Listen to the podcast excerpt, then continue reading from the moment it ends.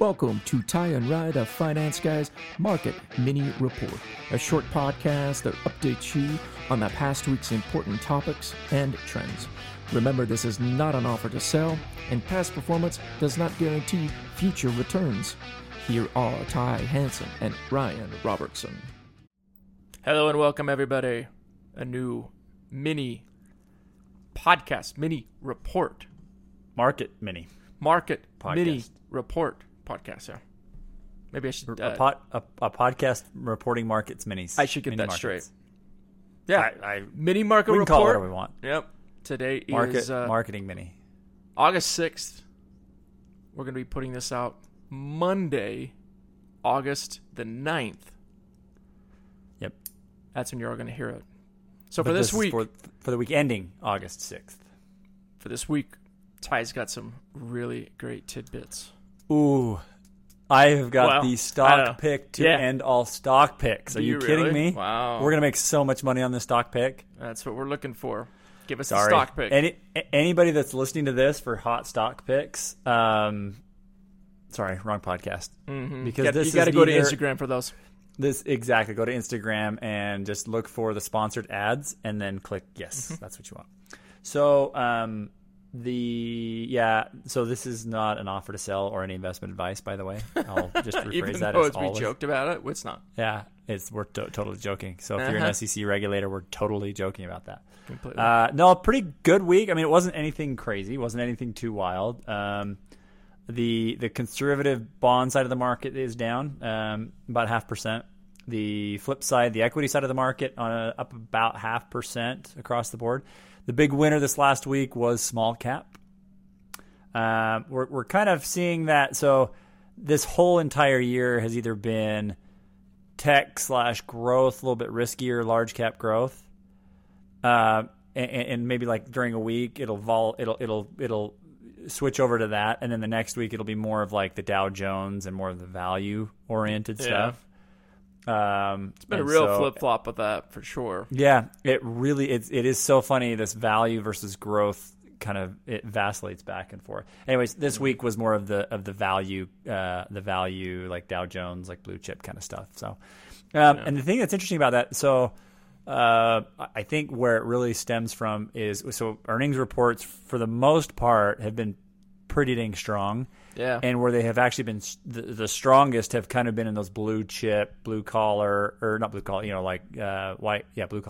blue collar, type companies, the GEs of the world, those kinds of things have been doing really, really well.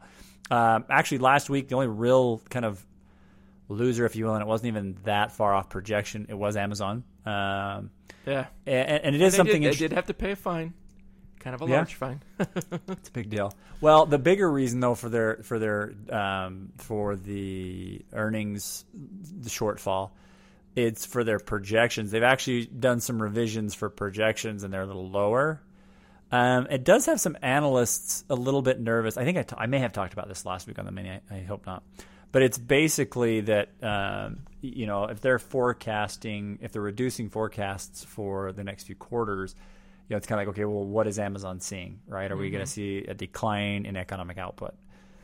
So I don't know, nothing too concerning as of yet, but still that kind of comes back to the narrative of, okay, if economic output slows down amidst this inflationary scare that we're in, that can turn out to be something pretty problematic. So, right. But to the contrary, what was with employment this week?